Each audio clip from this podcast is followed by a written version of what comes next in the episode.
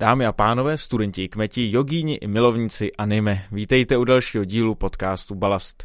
Tentokrát poplujeme s lodí, jež dováží čaj a kávu, daleko na východ za asijskými studii. Od mikrofonu ze studia Kampus Brněnská vás zdraví Filip Liška.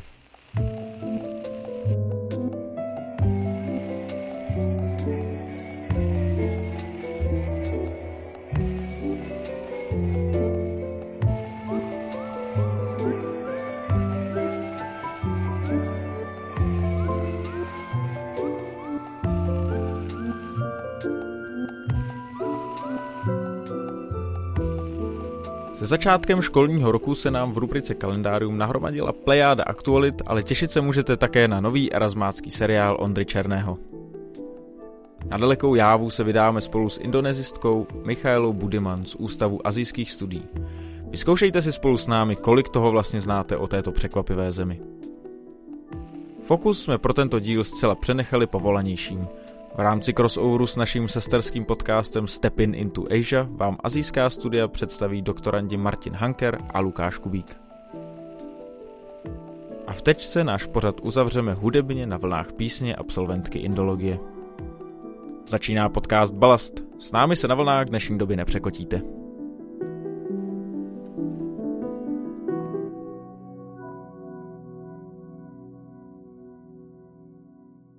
Vyrážíme na lodi, jež dováží čaj a kávu, na palubě sice chybí náš milý spolumoderátor Ondra, který je akorát na Erasmu v Paříži, ale o jeho seriál v druhé půlce kalendária rozhodně nepřijdete.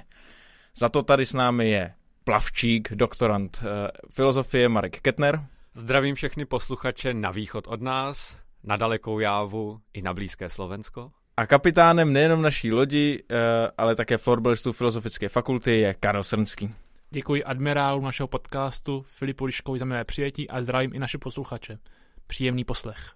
Se začátkem nového akademického roku se samozřejmě nabalila celá řada nových aktualit.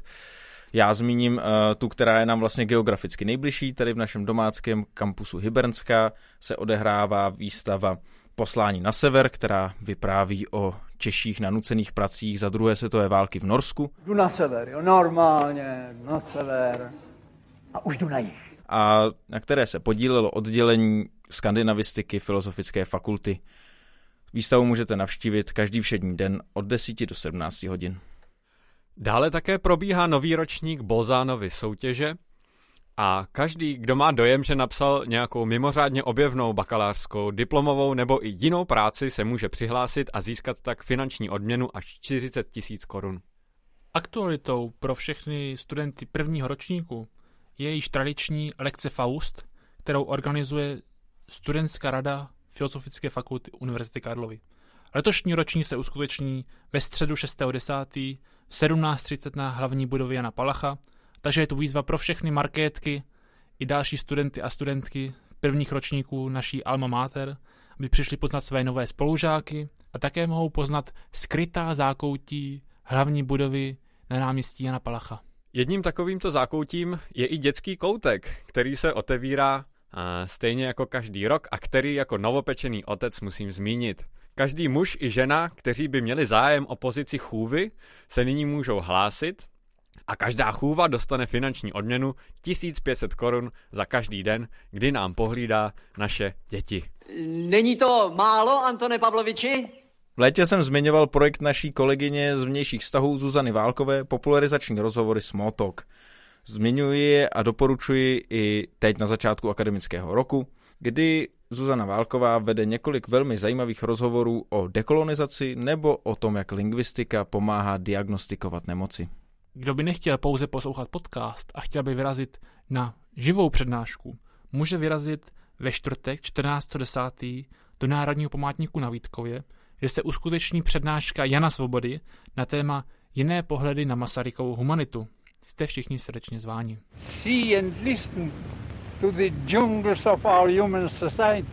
Když už mluvíme o Národním památníku Vítkov, tak musíme zmínit náměstka Národního muzea a také našeho milého pana profesora Michala Stehlíka, kterého čekají v říjnu volby na pozici rektora Univerzity Karlovy. My mu tady v Balastu a troufám si říct i na celé Filozofické fakultě moc držíme palce a fandíme mu a doufáme, že ukončí dlouhou nadvládu lékařských fakult, která trvá už od roku dva tisíce šest. Taková ta fatální křižovatka, po které bude buď úplně špatně, anebo ráj na zemi. A největší současnou aktualitou je samozřejmě začátek fakultní florbalové ligy, do které nastoupí i tým z naší Filozofické fakulty Univerzity Karlovy. Takže všichni studenti, i zaměstnanci a profesoři, docenti i doktoři, i doktoranti jsou zváni, aby se přišli podívat na Julistku, na naše milé florbalisty. Jsme v druhé půlce kalendáře, kde jste zvyklí na uh, různé seriály, podání našich stálých hostů. Otevřeme s Markem Kettnerem. Já jsem si pro svůj seriál Filozofové v krizi připravil takovou krátkou úvahu o vztahu východní a západní filozofie, kdy vlastně dlouhou dobu západní filozofie tou východní poněkud opovrhovala, jak to například naposledy v dějinách předvedl Edmund Husserl, když říkal, že východní filozofie má vlastně smysl jen pokud je součástí té západní. Pokud ale vezmeme východní filozofii vážně, jak to například činí Jiří Holba ve své nové knize Kauzalita v buddhistickém myšlení, tak se ukáže, že vlastně ve východní filozofii se zpracovávají stejná témata, stejné problémy, a to mnohdy zajímavějším nebo kreativnějším způsobem. A jedním takovým problémem je problém kauzality a právě Jiří Holba říká, že buddhistická filozofie zpracovává kauzalitu stejně vážně jako ta západní, jenom jí váže na mystické a teologické motivy. A například známý indický filozof Nāgārjuna, který žil ve druhém až třetím století před Kristem, podal koncepci kauzality, která si v mnohém nezadá se slavnou koncepcí Davida Humea, kterou západní tradice poznala až o patnáct set let později. Takže když se na to podíváme tímhle světlem, tak vlastně východní tradice zpracovává to samé téma podobným způsobem o století a o tisíciletí a půl před tou západní. A právě když ji vezmeme takhle vážně, tak uvidíme, že ta západní tradice je také v určité krizi. V našem kalendáři také rádi uvítáme nějaké externí hosty na naše horké křeslo a dneska přišla naše kamarádka, písničkářka Bára Zmeková a možná lec, které její fanoušky překvapí, že také Bára je absolventkou indologie na Filozofické fakultě. Báro, povedlo se ti vlastně nějak skloubit tvoji uměleckou tvorbu a studium indologie?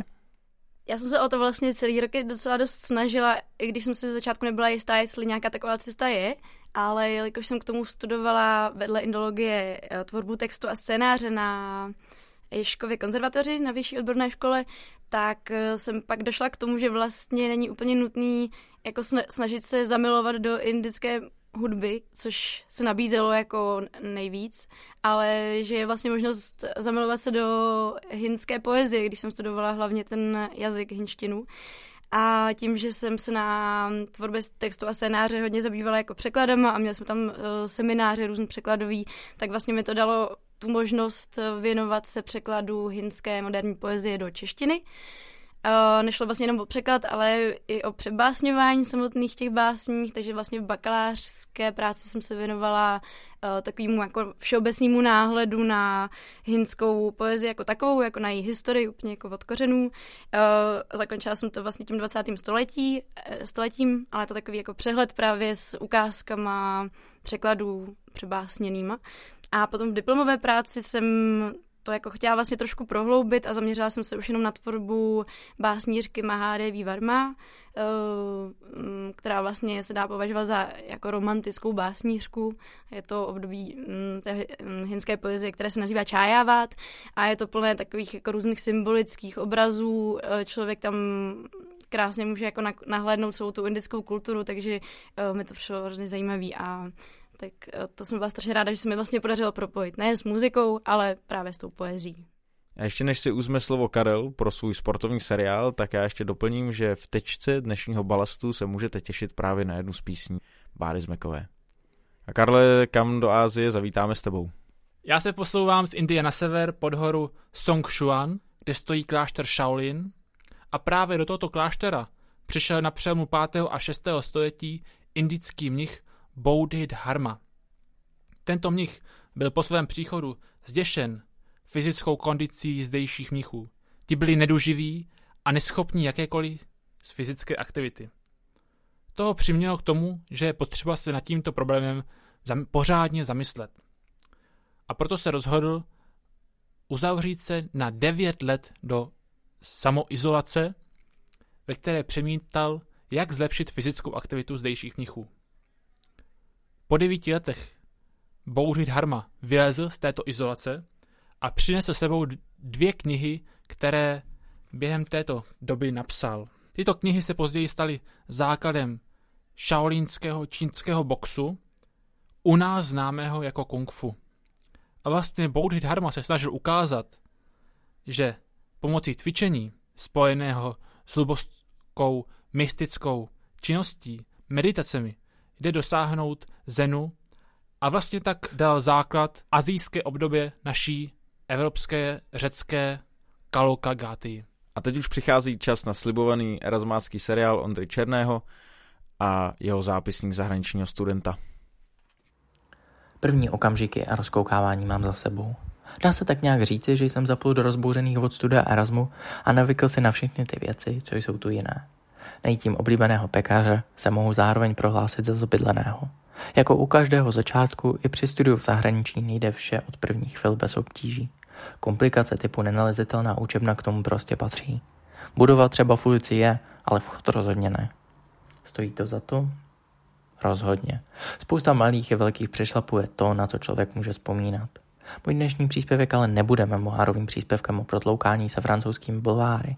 Ani navzdory všude prostupující nončeletní atmosféře pozornému oku nemůže uniknout v domovině právě vrcholící předvolební kampaň, u níž jeden neví, zda se má dříve podívat nad tím, co v ní zaznívá, nebo zvedat obočí nad tím, co v ní zásadně chybí. Lepší než sumírovat něco, co může posluchač sledovat bedlivěji nežli já ze zahraničí, je ukázat srovnání s jinou kampaní, o které slyšet ještě příliš není, ale která může být i pro našince stejně zásadní. Už v dubnu budou Francouzi ve dvou kolech rozhodovat, komu na následující období svěří do správy Elizejský palác, i se všemi pravo- jeho pravomocemi, které k tomuto úřadu patří. Článek pět francouzské ústavy jmenuje prezidenta do role strážce národní nezávislosti, územní celistvosti a garanta výkonu státní moci. Jen o čtyři články později se můžeme dočíst, že francouzský prezident předsedá vládním zasedáním. A přestože formálně jako v každé demokracii je zdrojem veškeré moci ve státě lid, a francouzská ústava na, po své zkušenosti s velikány přímo explicitně uvádí, že nikdo si nemůže takovou moc nárokovat, je zjevné, jak silnou postavou prezident v domácí i zahraniční politice Francie je. Není proto divu, že o tuto funkci je mezi zkušenými politiky velký zájem. Někteří už s ohlášením své kandidatury do dubnových voleb v roce dva tisíce dvacet dva přispěchali, jiní ještě otálejí. Překvapivé je, že se klidně může zopakovat volební duel, v němž už Francie svého favorita odhlasovala při předchozích volbách, Macron-Le Pen. Souboj to jistě nebude lehký, přestože do vrcholu kampaně je daleko. Uchazečů o tento post je totiž více než deset a nejsou mezi nimi žádné slabé váhy. Kandidatura, kandidaturu oznámila socialistka a současná starostka Paříže Hidalgo, spekuluje se také o kandidatuře pravicového spisovatele a komentátora Zemura. Tahle kampaně rozhodně nebude plochá, ale dá se očekávat, že střed bude více než zajímavý. Podle průzkumu vede současný prezident Francie o celou řadu procentních bodů. Do data hlasování však zbývá ještě několik měsíců. A jak upomenul Luc Ruban už po první Macronově vítězství ve své knize, o výsledku může rozhodnout spíše proměna francouzské společnosti k systému moci bez jednoduchých floskulí, než je, je velká slova a sliby.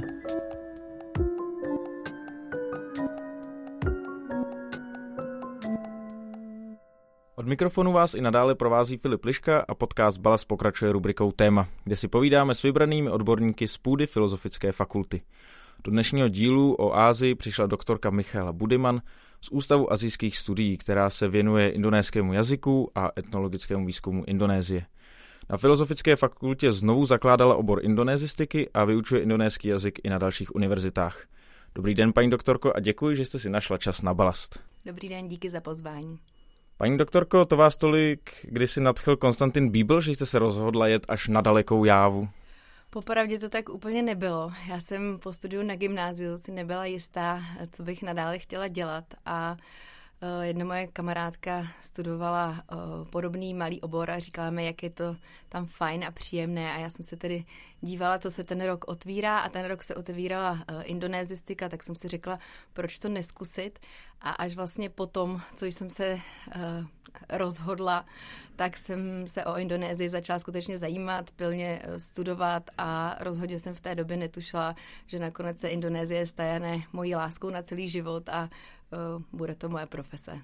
Indonésie se stala láskou. Já mám dojem, že tady ve střední Evropě moc o Indonésii ponětí nemáme. Možná někdo jel na nějakou dovolenou na Bali nebo něco takového, ale řekněme na začátek nějaký základní přehled o Indonésii, třeba jaký to vlastně stát, jakou má rozlohu, nebo jaké má hlavní město? Indonésie je tedy stát v jihovýchodní Asii. Hlavním městem je Jakarta, která je skutečně velmi velká. Je to město, které čítá přibližně deset milionů obyvatel. Co se málo kdy ví, je, že Indonésie je čtvrtou nejlidnatější zemí světa, je třetí největší demokracií světa a je to větši, největší muslimská země světa. Vlastně osmdesát sedm procent obyvatel jsou muslimové a Indonésie má v současné době kolem dvě stě sedmdesát milionů obyvatel. Mě zaujalo to, že ta rozloha Indonésie se vlastně těžko počítá, protože častokrát některé ostrovy mizí a naopak se objevují. Zanikají s přílivem, odlivem, ano. E, právě to číslo je takové poměrně nepřesné. Někdy se uvádí, že v Indonésii je přibližně čtrnáct tisíc ostrovů, někdy se uvádí kolem sedmnáct tisíců, záleží kdo kdy to počítá, právě protože některé z nich skutečně s tím přílivem mizí a s odlivem se zase objevují. Tak nejenom, že teda mizí objevují, ale zároveň ty ostrovy jsou poměrně jako uzavřené, když to už jenom z podstaty geografie. Jak vlastně pro takovéhle velké nesourodé území hledat nějakou společnou identitu? Identita, to je právě ta uh, sounáležitost s tou, uh, s tou, s tou Indonésií. V Indonésii uh, je až asi tisíc tři sta etnických skupin. A oni skutečně uh, vždy jsou hrdí na to uh, své etnikum, ke kterému patří, ale zároveň i na to, že jsou, uh, že jsou Indonézané. Když se v Indonésii slaví Den uh, nezávislosti, což je sedmnáctého srpna, Indonésie získala nezávislost v roce devatenáct set čtyřicet pět po druhé světové válce, tak oni to skutečně oslavují. Není to tak jako u nás, že si lidé vezmou volno a jedou na chalupu a vlastně už se ztrácí ten původní význam toho svátku. Tak v Indonésii to skutečně i v dnešní době velmi, velmi prožívají. Jsou pořádány různé oslavy a oni, já jsem viděla, jsou opravdu dojati. Je to i po těch letech dojímá, že tu nezávislost získali. Byli tři sta padesát let kolonizováni Holanďany. A no, prostě ta atmosféra při tom dni nezávislosti je úplně jiná než u nás dvacátého osmého října. Po, tom holandské, po té holandské kolonizaci ledacos asi zbylo, ale v Indonésii třeba pravděpodobně i v jejich jazyků. Je ten společný jazyk nějakým tmelícím prvkem nebo příliš tříští jednotlivá nářečí? Ono to jsou dokonce jazyky, ani ne nářečí. V Indonésii skutečně několik set jazyků, které si vzájemně nejsou porozumitelné. Takže když začaly se objevovat takové ty nacionalistické tendence, když se chtěli tedy osamostatnit, což bylo počátkem dvacátého století, tak Indonézané hledali společný jazyk, kterým by se všichni mohli domluvit. A vlastně se objevily, dalo by se říci, tři možnosti připadaly do úvahy. První z nich byla javánština, protože většinové etnikum v Indonésii jsou Javánci, ty tvoří kolem čtyřicet procent populace. Ale za prvé asi nebylo dobré, aby ten jazyk tedy byl jazykem pouze jednoho etnika. A za druhé, javánština není demokratickým jazykem. Tam jsou jazykové roviny, když mluví starší s mladším, podřízený s nadřízeným, tak je to úplně jiný jazyk. Takže když člověk zakládá demokratický stát, tak to není ideální. Dalším adeptem byla holandština, ale právě proto, že Holanďané Indonésii tři sta padesát let kolonizovali, tak to také úplně není ideální si vzít jazyk někoho, kdo vás kolonizoval. No a třetím adeptem byla malajština, což byl jazyk lingva franca jihovýchodní Asie po mnoho století. A oni se tedy rozhodli, že tento jazyk vezmou, pojmenují ho indonéštinou a začnou ho používat. A tak se skutečně v roce devatenáct set dvacet osm stalo, takže od té doby hovoříme o indonéštině. A indonéština s malajštinou jsou si vzájemně porozumitelné, ale právě proto, že v oblasti Indonésie se vyskytovali Holanďané, tak tam máme celou řadu výpůjček z holandštiny. Je to zejména u takových technických věcí, jako jsou třeba součásti, součástky v autě nebo něco takového. Tak jazyk může předkládat teda nějakou společnou identitu, ale zároveň nevznikají tam určité třenice na úrovni náboženské, protože, jak jsem zaslechl, každý Indonézan musí vyznávat nějaké náboženství, alespoň oficiálně. Ano. V Indonésii je to skutečně dáno ústavou, že každý člověk musí vyznávat jedno náboženství, které je Indonéskou republikou um, ustanoveno. Musí to být tedy buď islám, nebo uh, katolicismus, nebo protestantismus, hinduismus, buddhismus a konfucianismus. A oni skutečně v občanském průkazu mají napsáno to, to vyznání a uh, v Indonésii je velmi, velmi málo ateistů a pokud by byli ateisty, tak by vám to zpravidla neřekli, protože je to něco, něco, za co by se styděli, nebo prostě je to, tou společností to absolutně není uh, akceptovatelné. V minulosti jsme měli v Indonésii jisté náboženské konflikty právě mezi muslimy a křesťany. Bylo to třeba na ostrově Sulawesi, bylo to na Molukách, ale zaplať pánbu, tyto, tyto konflikty už byly zažehnány. Ale já bych se zeptal možná nějakou spíš jako problematičtější část Indonésie. Ono se říká, že taková velmi jako usměvavá země a plná milých lidí, ale jaké třeba problémy v současnosti trápí Indonésii? V současné době stejně tak jako zbytek světa Indonésii nesmírně trápí covid. Ta situace tam byla po dlouhou dobu poměrně příznivá. Oni hned, hned na začátku zavřeli školy, třeba které do současné doby vlastně nebyly otevřené, což si myslím, že bude mít strašný dopad na tu společnost, že zejména na tu chudší část obyvatelstva. A měli tam různé, různé lockdowny, asi tak jako u nás, ale pořád to bylo poměrně dobré a ta situace se velmi zdramatizovala toto léto, kdy, kdy v polovině července tam bylo skutečně až padesát pět tisíc nakažených denně, což na druhou stranu ta země má dvě stě sedmdesát milionů, ale to zdravotnictví tam není v takovém stavu, jako je prostě ve vyspělých zemích, takže byl to opravdu velký problém, mnoho lidí tam zemřelo. Nicméně ta situace teďka už je, řekla bych, stabilizovaná, je lepší.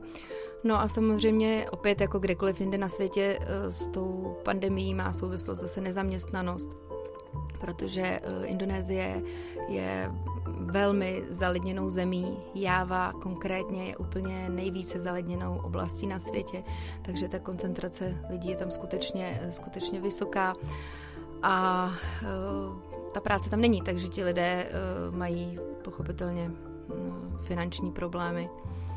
Jinak velkým problémem Indonésie obecně je ničení životního prostředí, kde tam dochází k deforestaci neuvěřitelně rychle.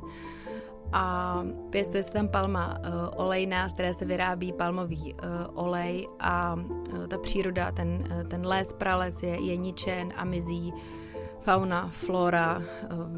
Takovým klasickým smutným příkladem je kriticky ohrožený orangutan sumaterský a tak to je, to je velmi smutné. Jinak celkově je ještě znečištění ve velkých městech, znečištění vzduchu je velmi velké díky automobilům, díky motorkám. S čím ještě dětská práce se také v Indonésii objevuje. No to by možná stačilo, že si taky propadám do deprese, ale um, vy jste mluvila o covidu, jak je složité se tam teďka dostat do Indonésie v rámci těch všech možných opatření. Dostanete se tam třeba za svojí prací? Nebo? Uh, ne vůbec, Indonésie je úplně zavřená už, už mnoho měsíců. Bylo možné v posledním přibližně asi, asi půl roce se tam dostat na business víza, ale v době, kdy byla ta situace taková skutečně kritická v tom létě, tak i ta business víza byla pozastavena a jestli se nepletu, tak tento týden nebo na konci minulého byla tedy obnovena, ale turistická víza nejsou vůbec zatím k dispozici. Tak, až se zase obnoví víza, tak já věřím, že vy pojedete z těch tisíců ostrovů na jeden konkrétní, na ostrov Sulawesi, kde žije etnikum Toradžů, které je vlastně vaším výhradním výzkumem. Už jsme si tedy zodpověděli, na jakém ostrově žijí, ale kdo vlastně Toradžové jsou? Toradžové uh, jsou lidé, kteří tedy žijí v, uh, v jižní uh, provincii, provincie jižní uh, Sulawesi, žijí uh, v horách a proto po dost dlouhou dobu byli odděleni od zbytku světa. První Běloši se tam dostali až počátkem dvacátého století. A tak do té doby ti Toradžové vyznávali svoje původní náboženství, které se jmenovalo Aluktodolo. A je to taková velmi komplexní víra, velmi složitá, je tam celá řada pravidel a, a rituálů a pro našince možná třeba zvláštních. A první misionáři se tam dostali až v roce devatenáct třináct, takže oni skutečně byli úplně izolováni právě tím, že jsou v těch horách. A potom postupně začali přijímat to křesťanství a ty jejich rituály se začaly proměňovat.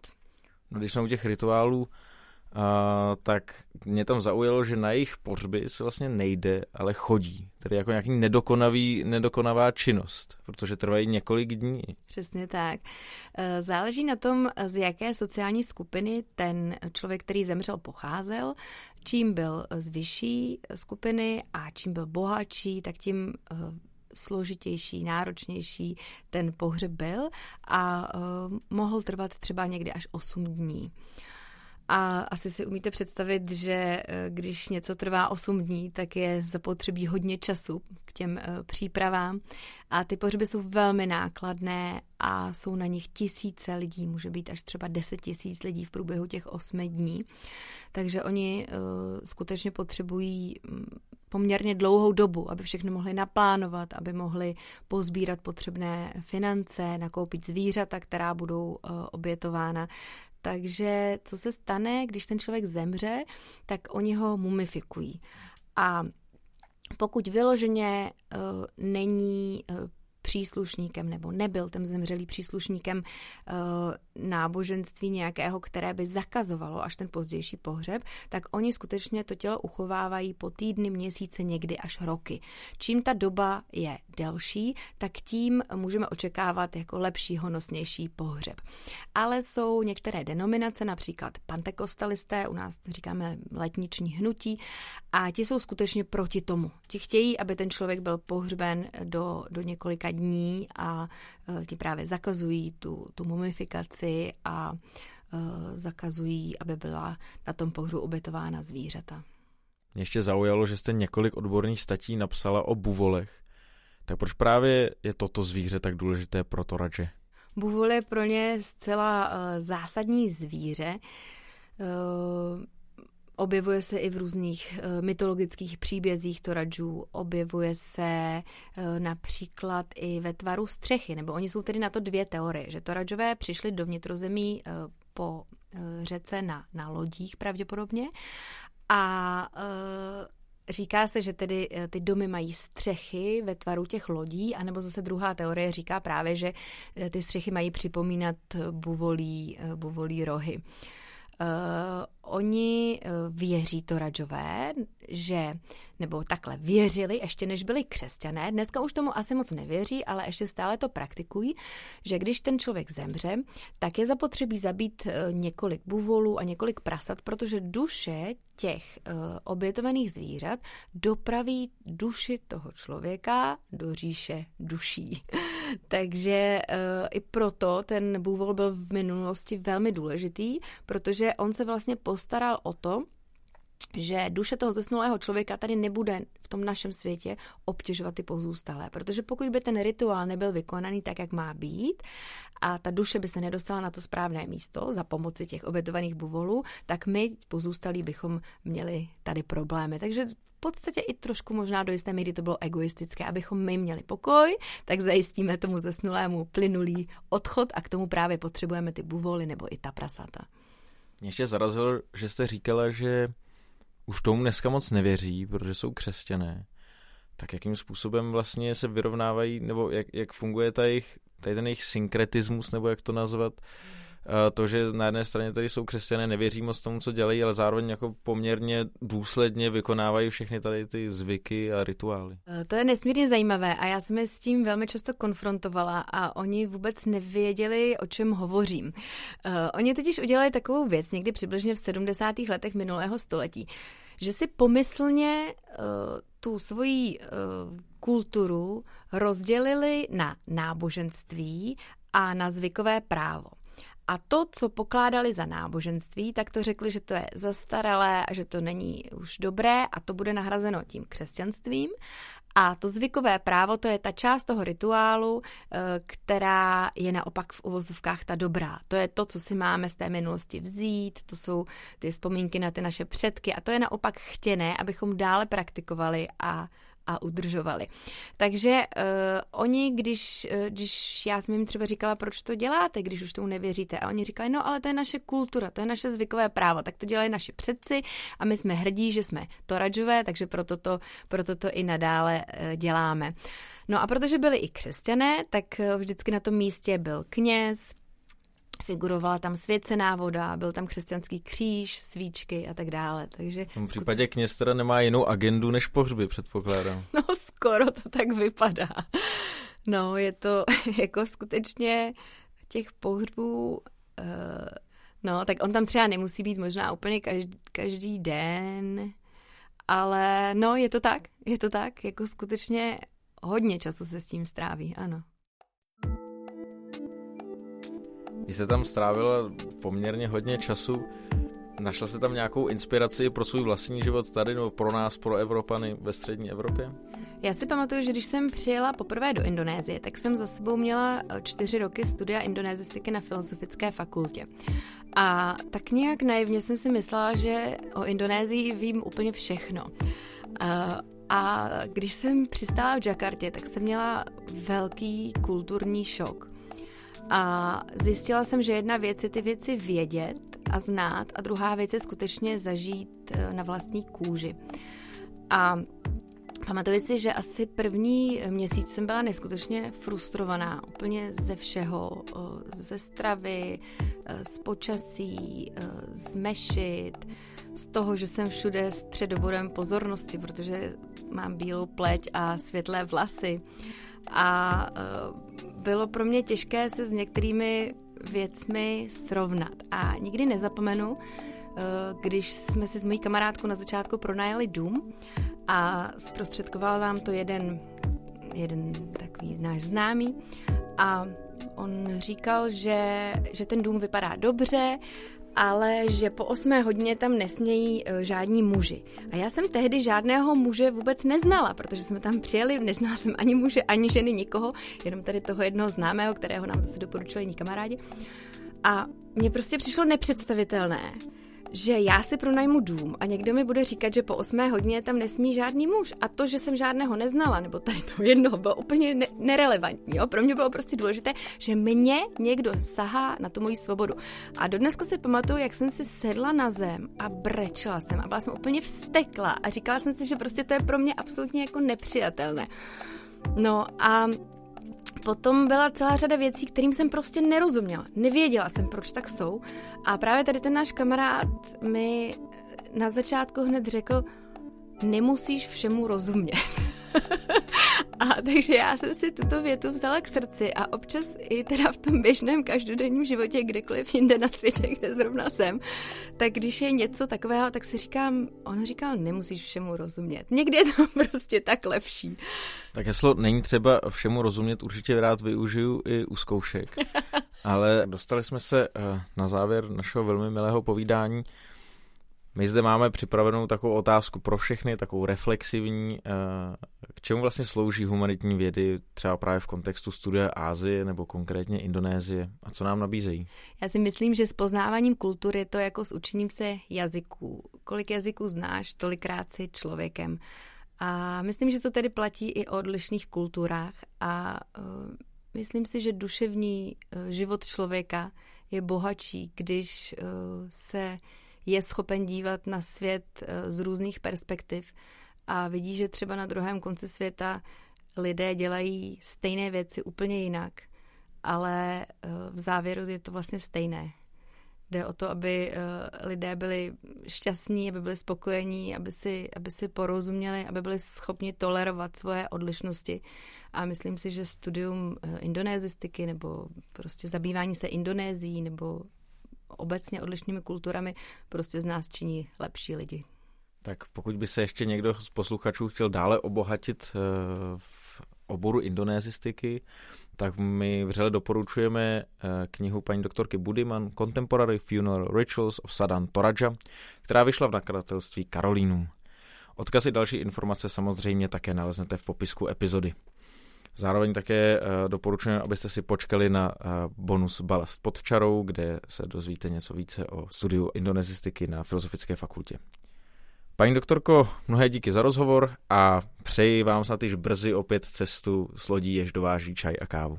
Děkuji za pozvání.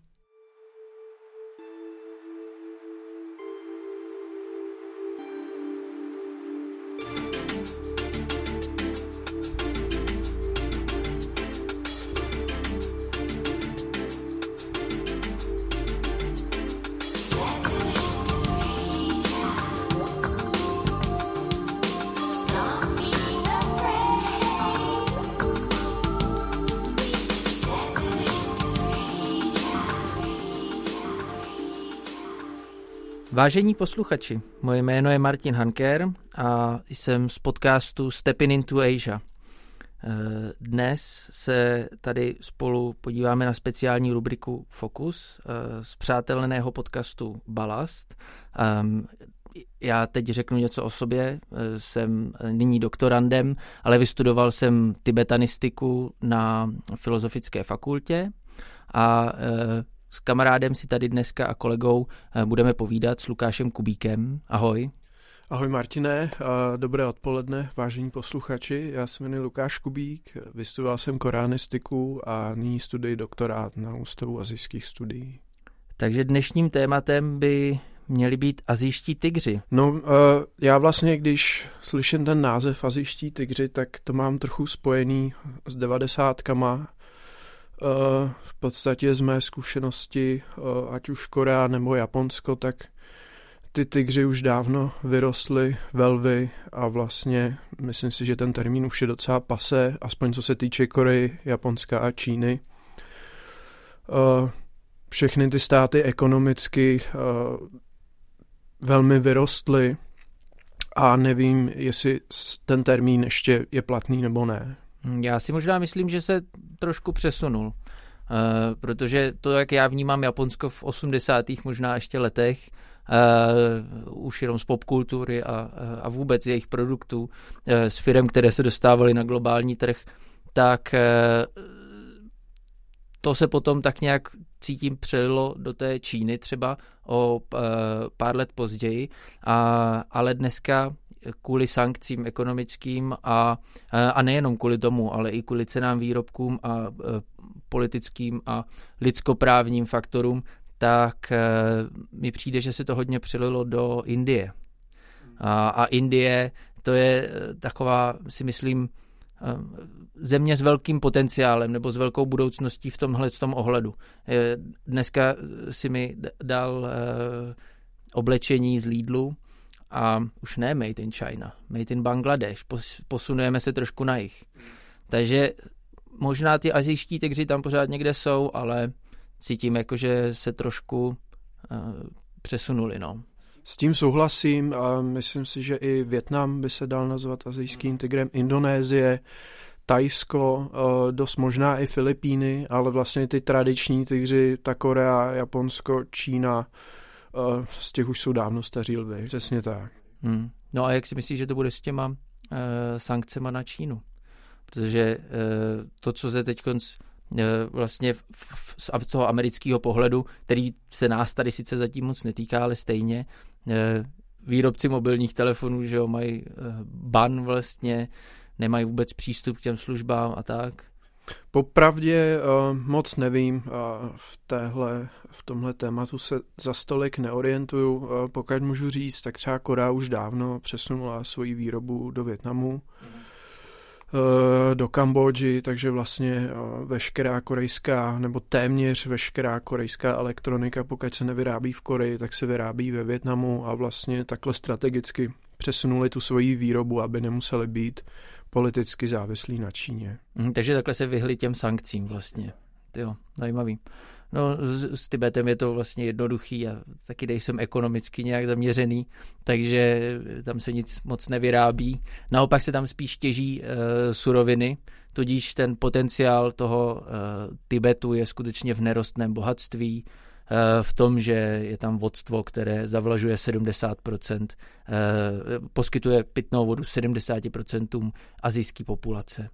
A, a, a myslím si, že tohle jsou věci, které si v posledních letech, nebo hlavně v posledních letech ta čínská vláda hodně uvědomila, ale uvědomili si to taky v Indii, protože jim přitéká všechna ta voda, nebo velká část té vody. A kolem toho bude v nadcházejícím období, bych tak jako řekl, asi největší dusno v tomhle regionu.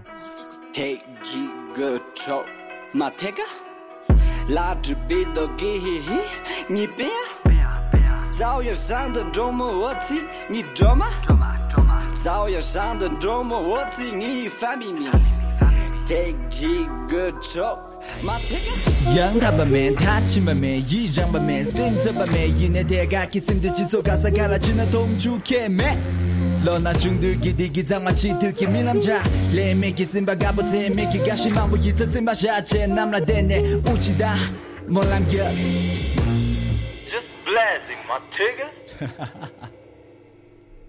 Právě jste slyšeli ukázku tibetského hiphopu, to je e, téma, kterému se věnuju ve své disertaci a e, je to pro mě možná takový trošku, e, nechci říct odpočinkový téma, e, protože už se mu věnuju třetím rokem, ale e, byla to pro mě rozhodně změna, e, protože předtím jsem se věnoval e, daleko jako klasičtějším, filologičtějším tématům, když to tohleto eh, jsem prostě potřeboval si trošku ustoupit do té přítomnosti a věnovat se něčemu eh, soudobému, současnému. A musím říct, že eh, hudba je pro mě a vždycky byla něco, co eh, mě jako hodně provázelo, a, eh, ale zároveň ta práce s tím písňovým textem je eh, na tom, na tom hiphopu asi z mého úhlu pohledu to nejzajímavější.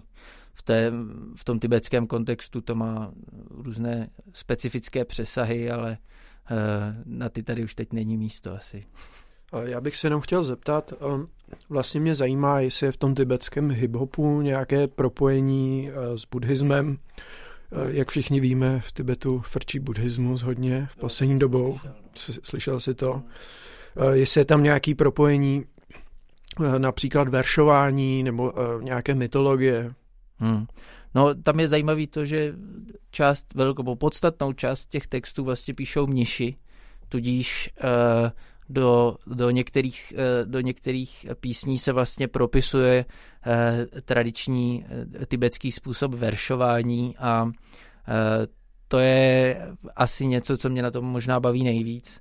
Eh, nicméně, eh, nicméně, že by na tom bylo vyloženě nějaké, řeknu, buddhistické pozadí, to se zase říct nedá. Na druhou stranu v té společnosti je, ta společnost je daleko víc prorostlá tím, tím buddhismem a není to jako u nás, kde skutečně to křesťanství je možná trošku oddělenější od běžné sekulární společnosti. No.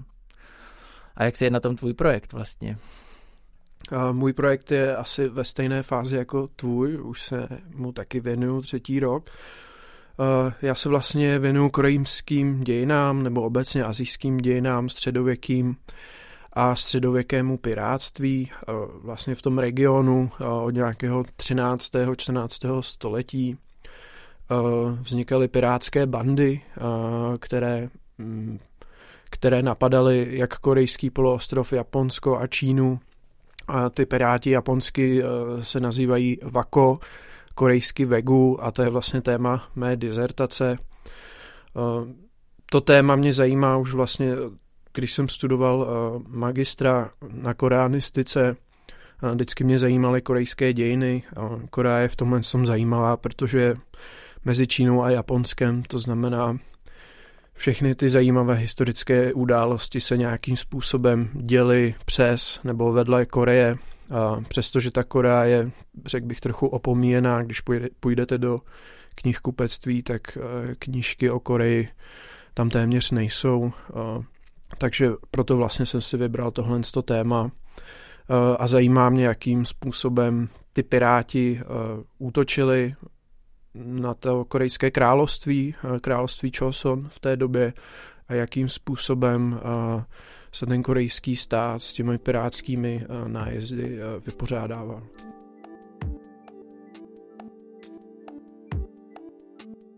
Jihoafrický kulturní antropolog Ben Joffe, který působí na University of Colorado v Boulderu, přihraje se svými studenty takovou hru. A ta hra spočívá v tom, že studenti mají najít téma, o kterém ještě nikdo nenapsal žádnou antropologickou studii. Já jsem se nad tím zamyšlel a je to poměrně obtížné, ale našel jsem jedno z témat, která jsou poměrně málo studovaná, a to je společenský význam klobouků a čepic. A protože správný klobouček, kulich a nebo tweedová baker boy cap je skoro až esence hipsterství, tak jsme se rozhodli věnovat naší dnešní epizodu také čepici, a to čepici z tibetského kulturního prostředí. A nebudeme se bavit jenom o čepicích obyčejných, ale i o čepicích kouzelných.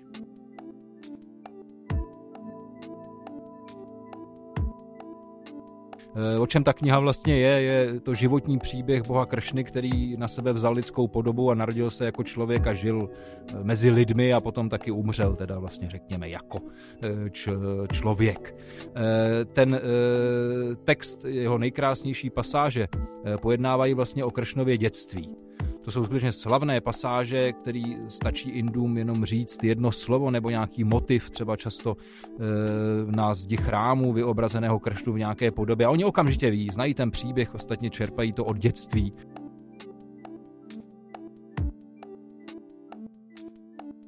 Bratři, nesmutněte a slyšte, co dím. Zázrakem se v Číně v tabák proměním. Bylina černá bude jméno jedu. U hranic Tibetu růsti budu. Odtud pak lze do centra přijít. V požitcích bude libovat silit, díky čemuž se pět jedů rozšíří a lidé deset cností pro deset zel opustí. Tuto báseň publikoval ve svém článku Demonic Tobacco in Tibet Daniel Berounský v roce dva tisíce třináct a hezky se v ní ukazuje pohled tibetských náboženských autorit na tabák.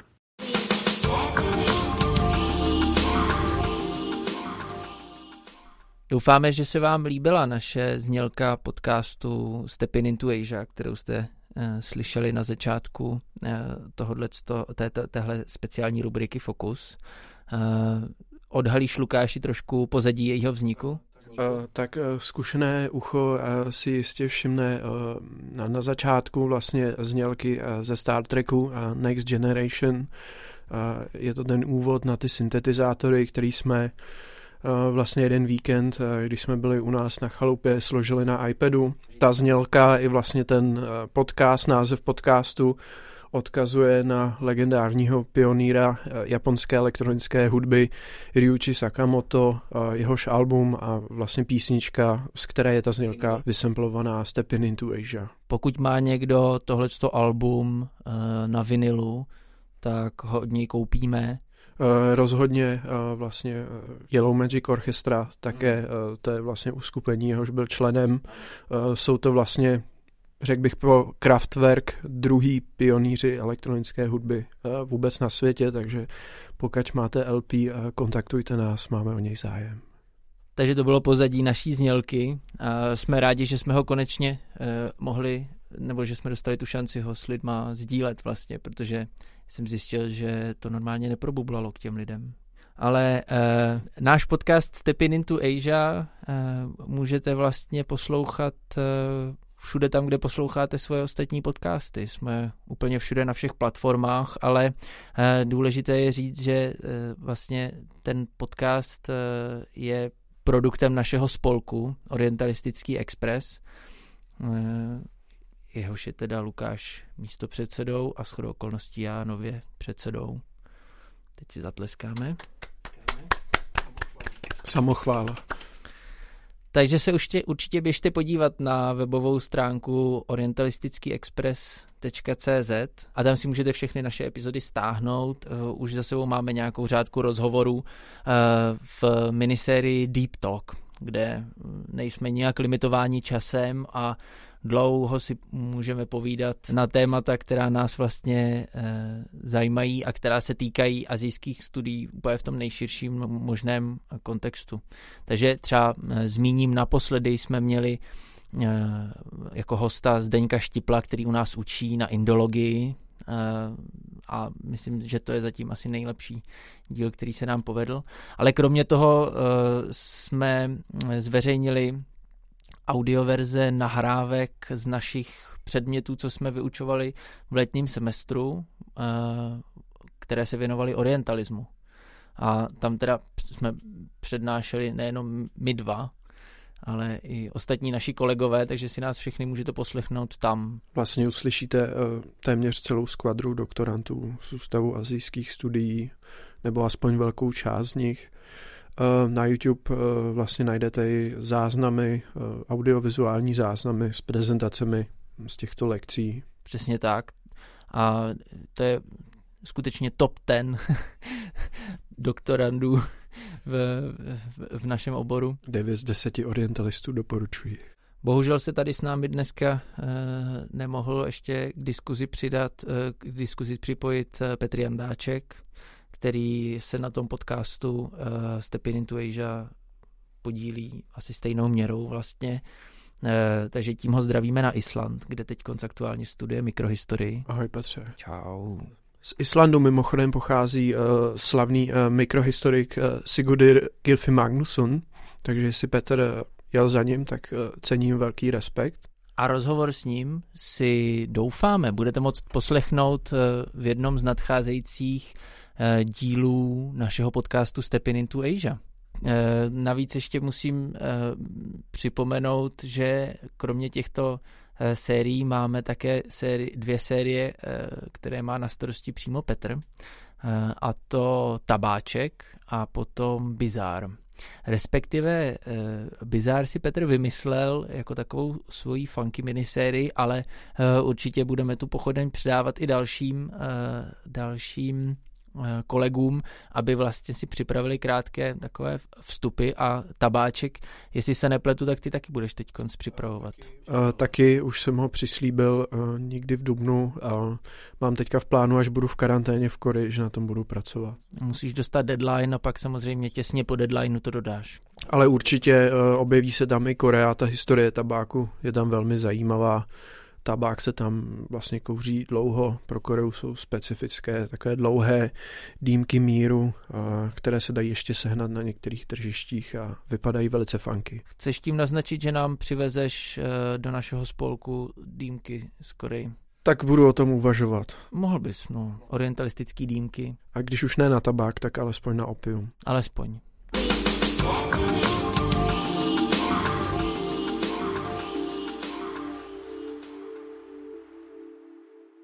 Děkujeme Martinovi a Lukášovi a podcastu Stepping into Asia, že se chopili našeho fokusu, a rozhodně doporučujeme dát like jejich orientalistickému expresu na Facebooku.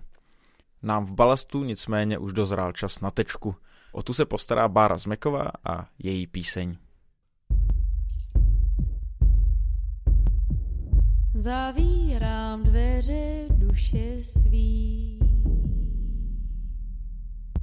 Za dveře nikdo nevkročí, za dveřmi nic se nemusí.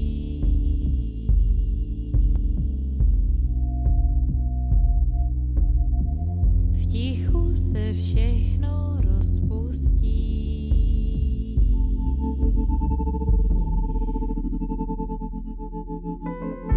Slova, co vedla proti nám,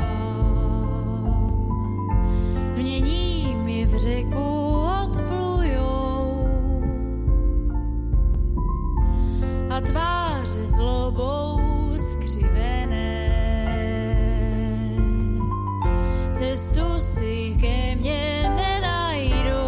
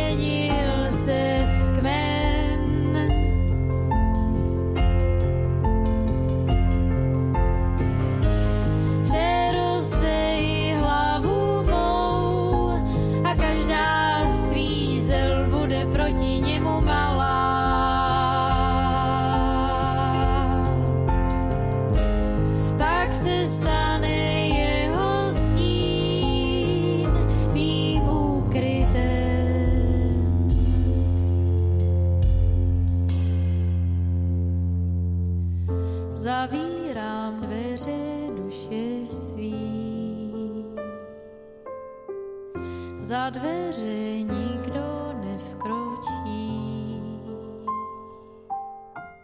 Za dveřmi nic se nemusí. V tichu se všechno rozpustí. Slova, co vedla proti nám. Snadno se v lásky rozpadnou. Pak jako mužky zmámené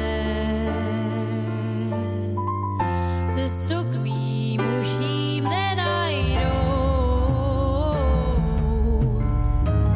Až strom prorazí tmou, ke které vzhlížel.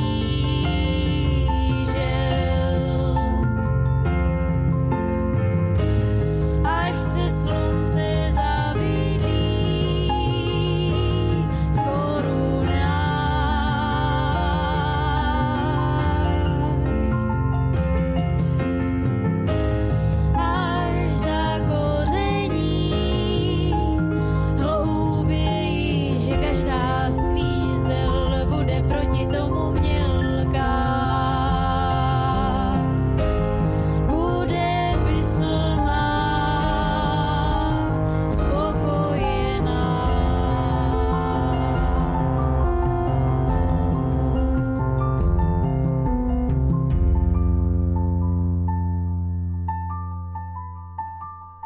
Loučíme se s melodií písně absolventky indologie a zároveň se loučíme také s touto epizodou podcastu Balast.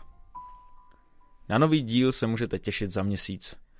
V listopadu se podíváme na možná překvapivé proměny, které přinesl sedmnáctého listopadu osmdesát devět. Do té doby nás určitě sledujte na sociálních sítích, dejte nám like a odběr na Facebooku, Instagramu a Twitteru. Určitě o nás ale také řekněte svým známým, svým kolegům a kamarádům. A kdykoliv nám samozřejmě můžete napsat na naši adresu balast zavináč f f tečka cuny tečka c z. Těšíme se na vás opět první pondělí v měsíci.